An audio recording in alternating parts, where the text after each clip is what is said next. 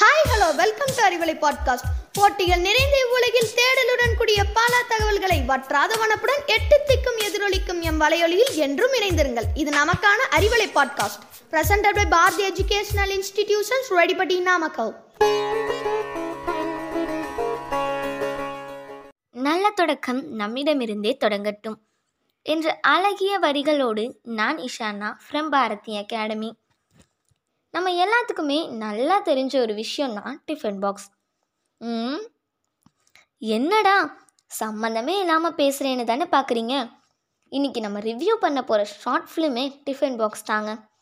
Tiffin பாக்ஸா ஒரு tiffin பாக்ஸில் போய் என்ன இருக்க போகுதுன்னு தானே யோசிக்கிறீங்க? எல்கேஜி போகிற குழந்தையிலேருந்து டென்த் ஸ்டாண்டர்ட் படிக்கிற அண்ணா அக்கா வரைக்கும். காலேஜ் போகிற அண்ணா அக்காவில் இருந்து ஆஃபீஸ்க்கு போகிற அம்மா அப்பா வரைக்கும். இதில் தான் லஞ்ச் கொண்டு போவாங்க. இதில் வேற என்ன இருக்குது சொல்கிறேன் கேளுங்க.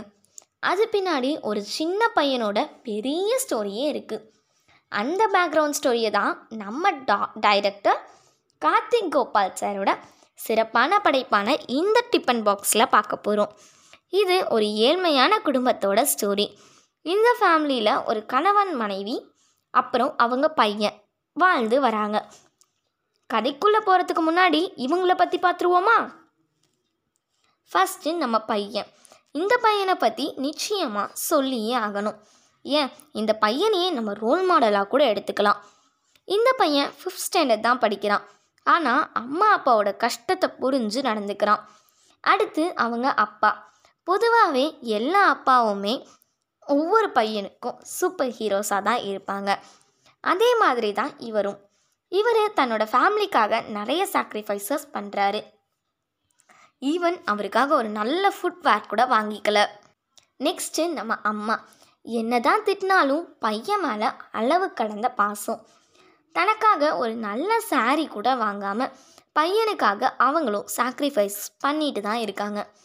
மொத்தமாக சொல்லப்போனால் இந்த ஃபேமிலியில் எல்லாரும் ஒருத்தருக்கு ஒருத்தர் அட்ஜஸ்ட் பண்ணி வாழ்கிறாங்கன்னு தான் சொல்லணும். சரி கதைக்குள்ளே போவோமா? வாங்க போவோம். இந்த ஸ்டோரி ஒரு கிராமத்தில் இருந்து தான் ஸ்டார்ட் பண்ணுறாங்க இந்த ஃபேமிலி ஒரு ஏழ்மையான குடிசை வீட்டில் தான் வாழ்ந்து வந்தாங்க. அவங்க இன்கம்மை தாண்டி அவங்க பையனை ஒரு கான்வெட் அதாவது ப்ரைவேட் ஸ்கூலில் படிக்க வைக்கிறாங்க.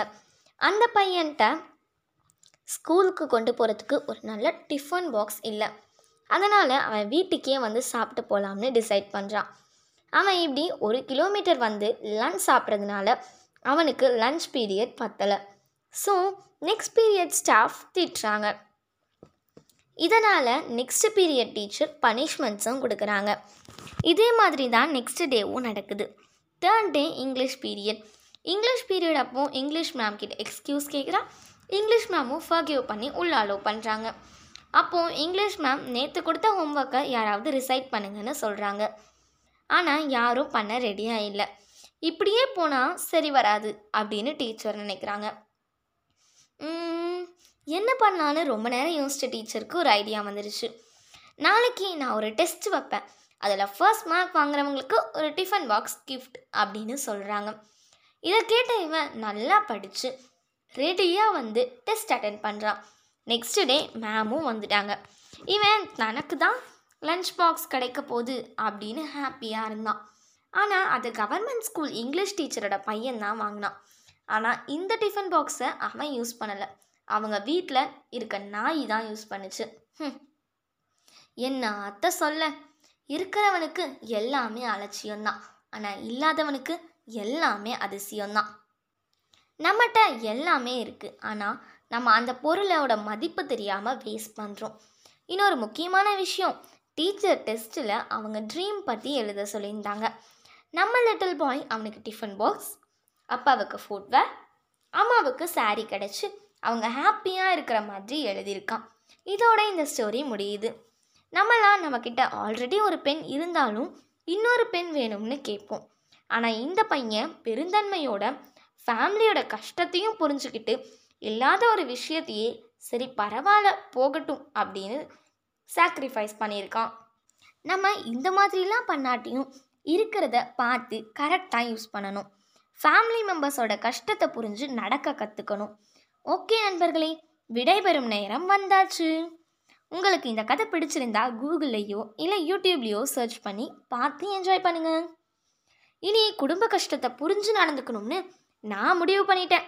அப்போ நீங்கள் மாறுவோம். மாற்றம் ஒன்றே மாறாதது.